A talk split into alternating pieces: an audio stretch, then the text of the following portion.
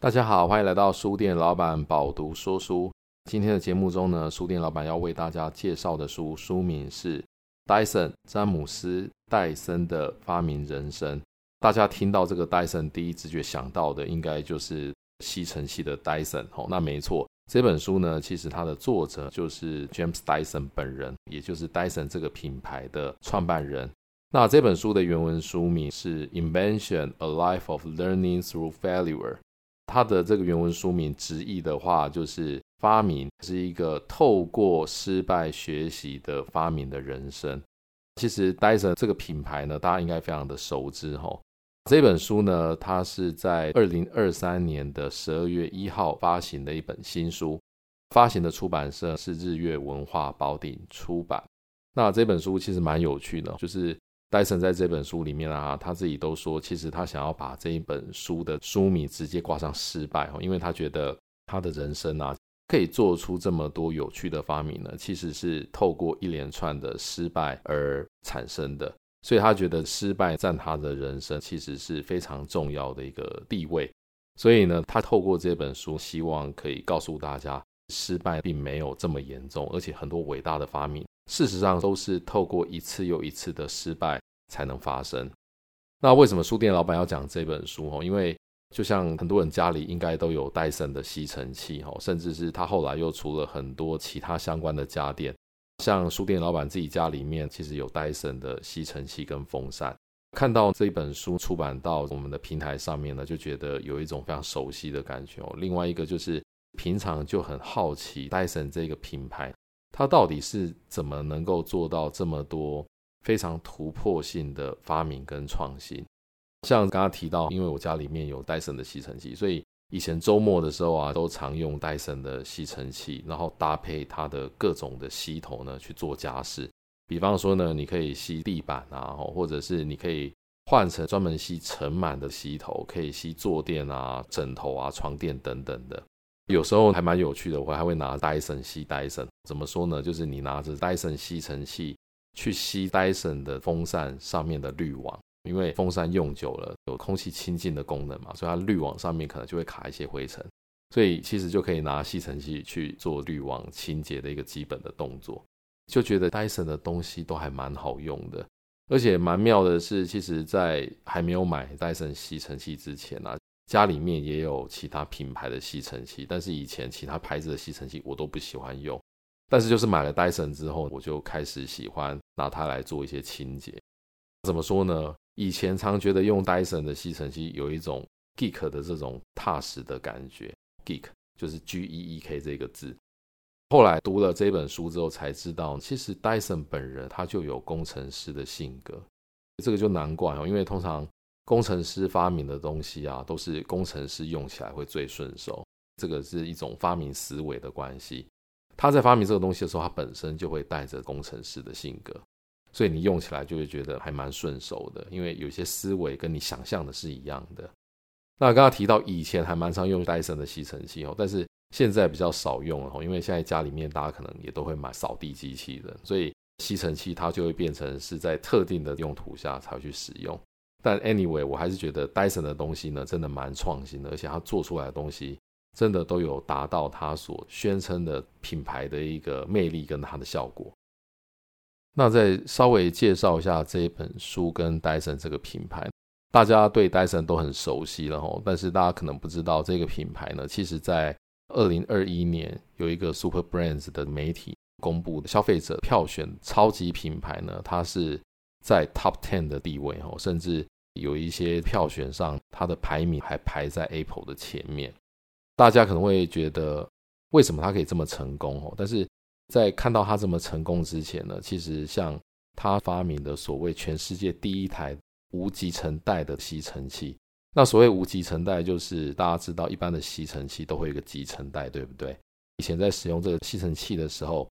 使用一段时间，除了日常的清洁哦，就是把里面的这些灰尘啊、垃圾倒出来以外，其实你每隔一段时间一定要换一个集成袋。这个集成袋呢，它事实上也算是剃刀理论的一种。大家知道什么叫剃刀理论吗？就是其实卖刮胡刀并不赚钱，但是他希望把刮胡刀卖给你之后，透过后续继续卖你刀片，那这个刀片呢，事实上就是它一个很好的获利来源。为什么？因为你用了某一个品牌的刮胡刀的话，你一定得买这个品牌的刀片才装得上去嘛。所以只要肯用它的刮胡刀，基本上你后续就会继续买它的刀片。那以前吸尘器的市场其实是一样的道理，就是消费者呢，他买了特定品牌的吸尘器之后，他通常每年都固定要花这个品牌的耗材费，因为他必须要买新的集尘袋，这样的东西它是一个耗材。那为什么戴森会发明一个所谓的第一台无集成袋的吸尘器呢？主要的原因是因为戴森的创办人 James Dyson 呢，他在使用吸尘器的时候，都发觉这个吸尘器的吸力会减弱。大家应该知道，就是 Dyson 他发明吸尘器一直有一个 slogan 叫做“吸力永不衰退的吸尘器”，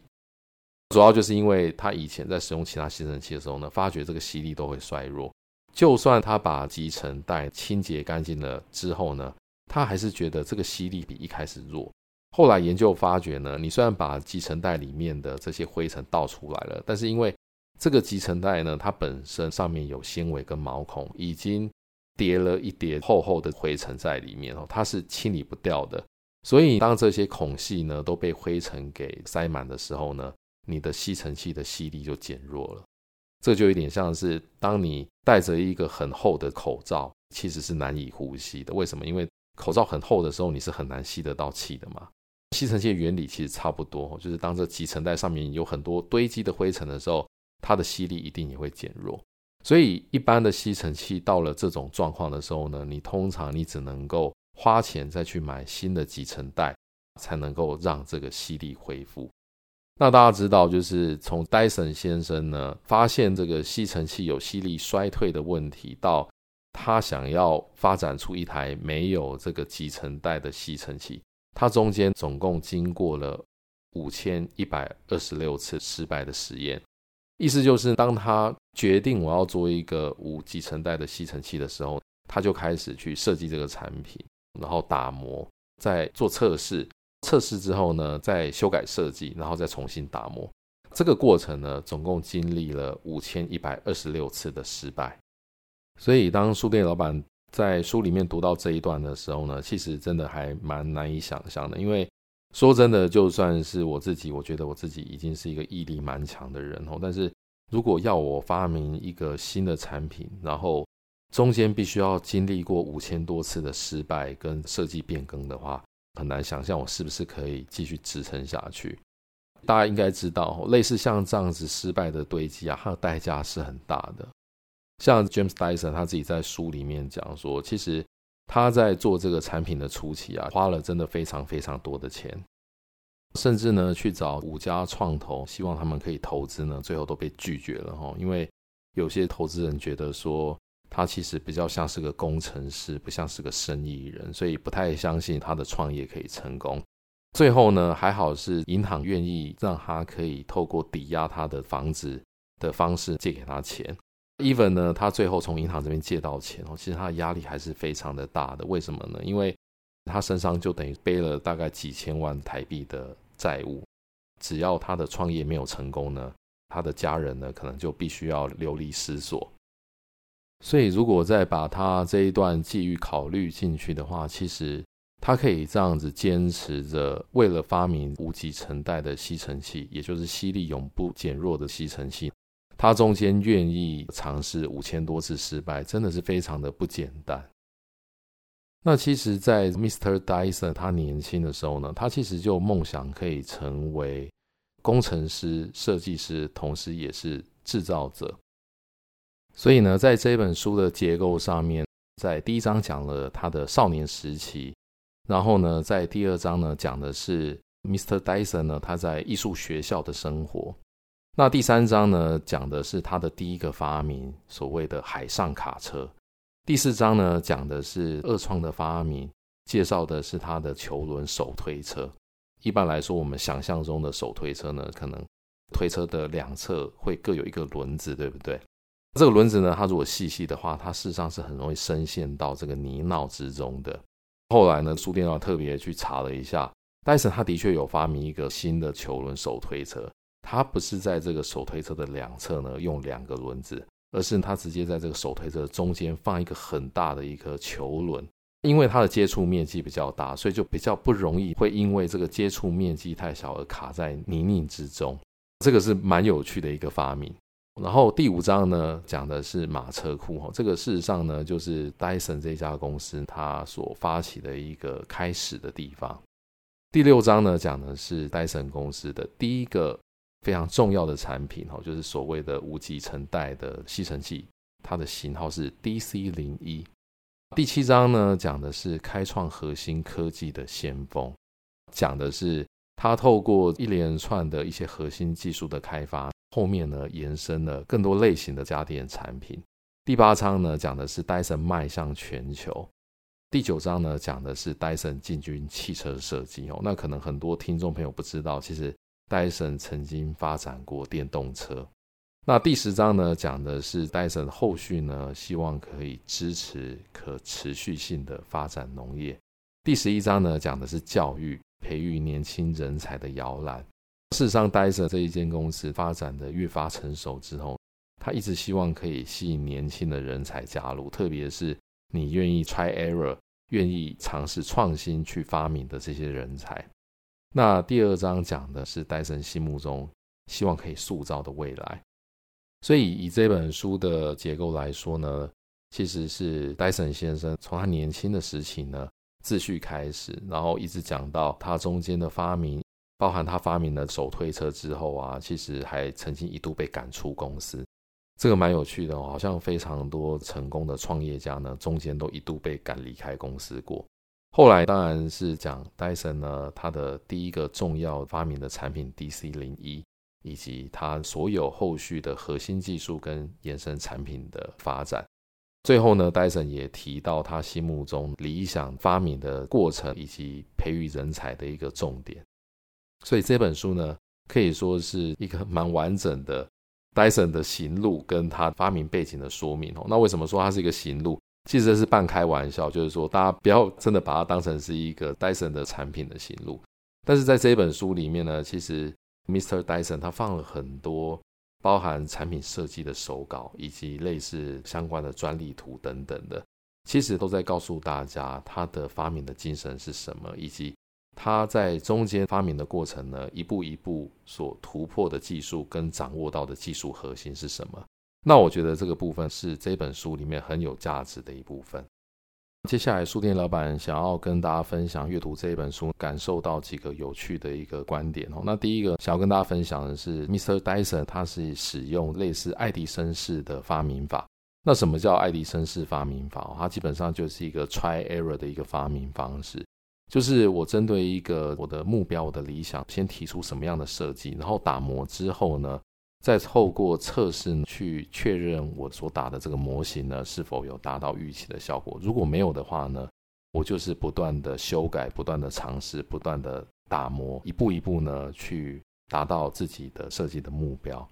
其实戴森他在这本书里面也分享到，他觉得比较多的时候呢，我们应该要多相信自己的直觉，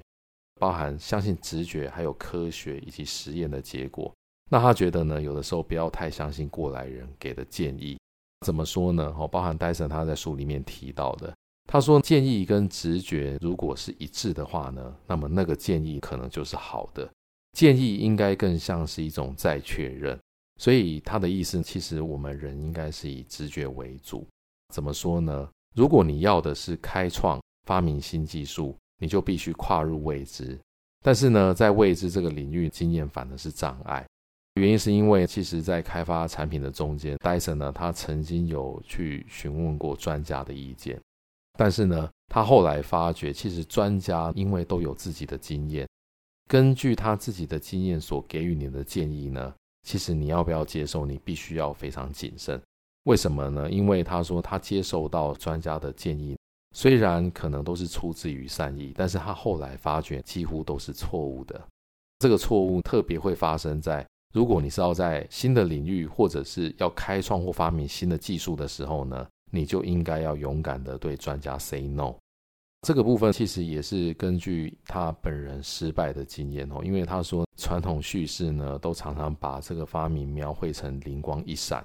那大家可能会想象到一个画面，就是一个灵光一闪的场景，然后呢，发明家就突然想到了一个解决问题的办法。但是他说呢，事实上通常不是这样子哦。解决问题的方法通常就是你可能想到了十个，然后去尝试了十个，十个都失败了，所以你只好不断的去想新的方法，不断的尝试，最后期望可以找到成功的那一个。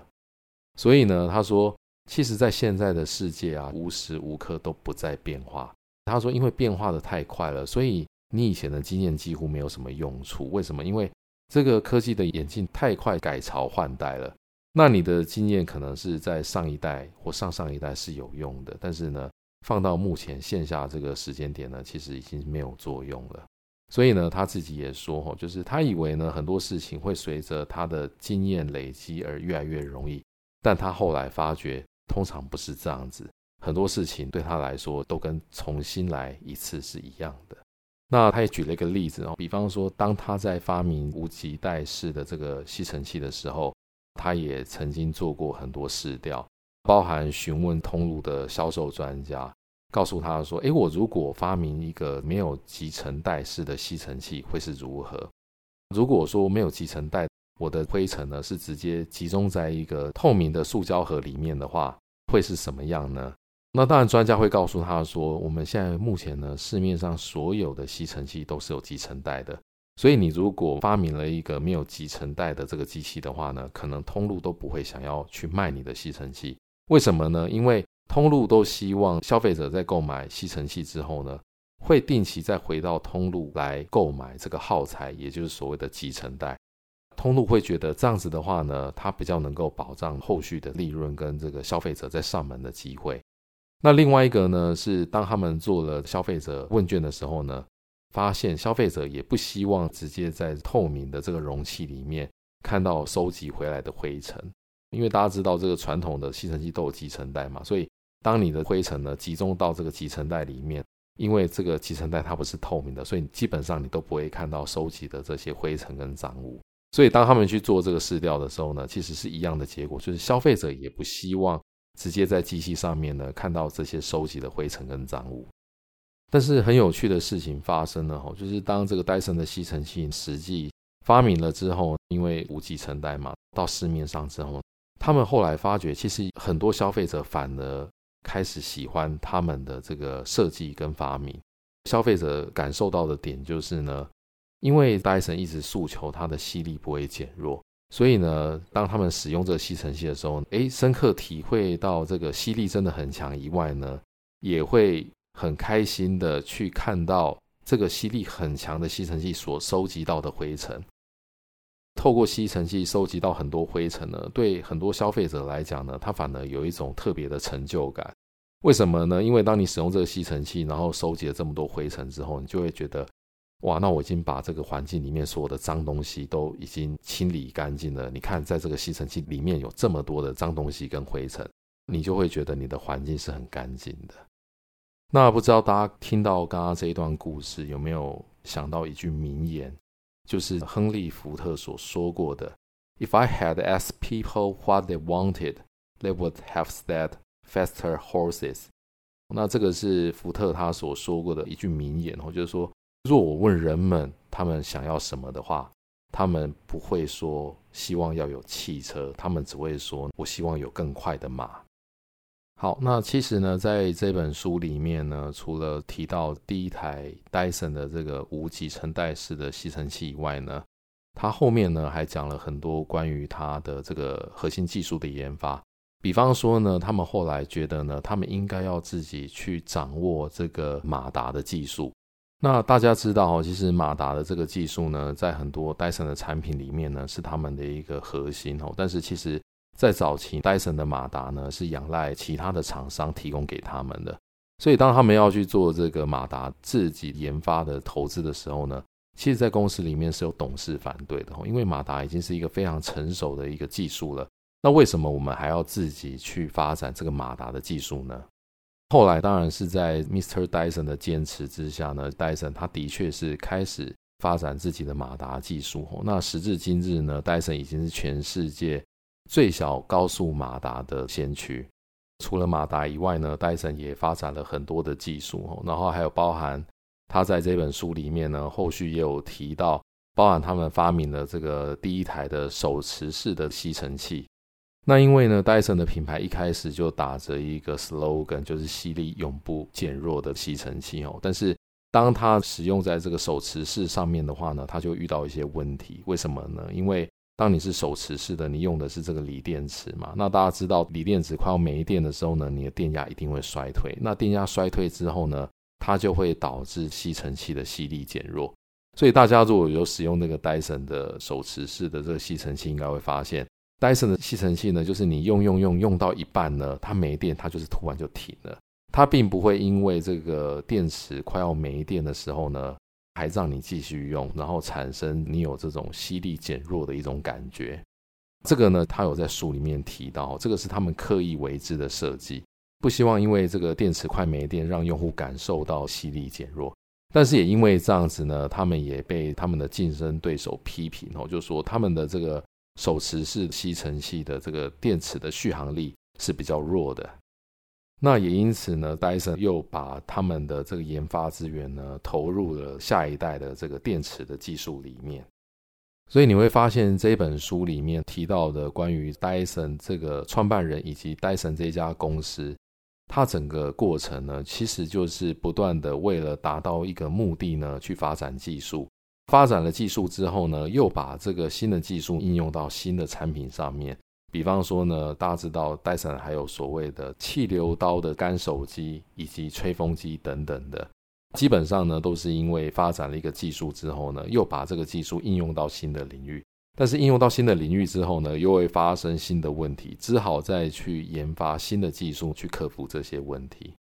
甚至呢，在这个书里面也提到，其实，在二零一七年的时候，戴森他甚至是有一个宏大的愿景要发展电动车的。但是后来呢，因为一些事情呢，导致他们不得不终止这个电动车发展的计划。类似像这样子的一个产品研发的过程呢，其实在他们的公司里面呢，都是耗费了相当大的资源以及金钱。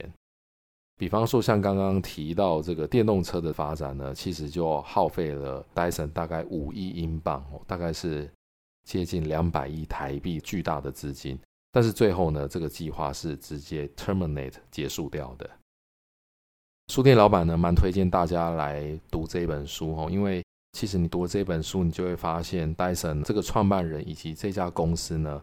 他在成功的过程中，其实成功只是其中几个部分而已，大多数他围绕的是更多的失败以及尝试。那我觉得这本书呢是蛮精彩的哦，因为他真的让大家了解到一个才华洋溢的发明家呢，他在开创了一个看起来非常赚钱、非常知名的品牌的同时呢，其实他在背后是付出相当多的努力以及代价。以上呢就是书店老板这一集的分享。那请各位听众呢可以参考节目资讯栏里面的这个连结呢，到 Pubu 电子书城购买这本书以及相关选书呢，输入折扣码都有优惠价格可以购买。那以上呢就是书店老板这一集的分享，我们下一集见。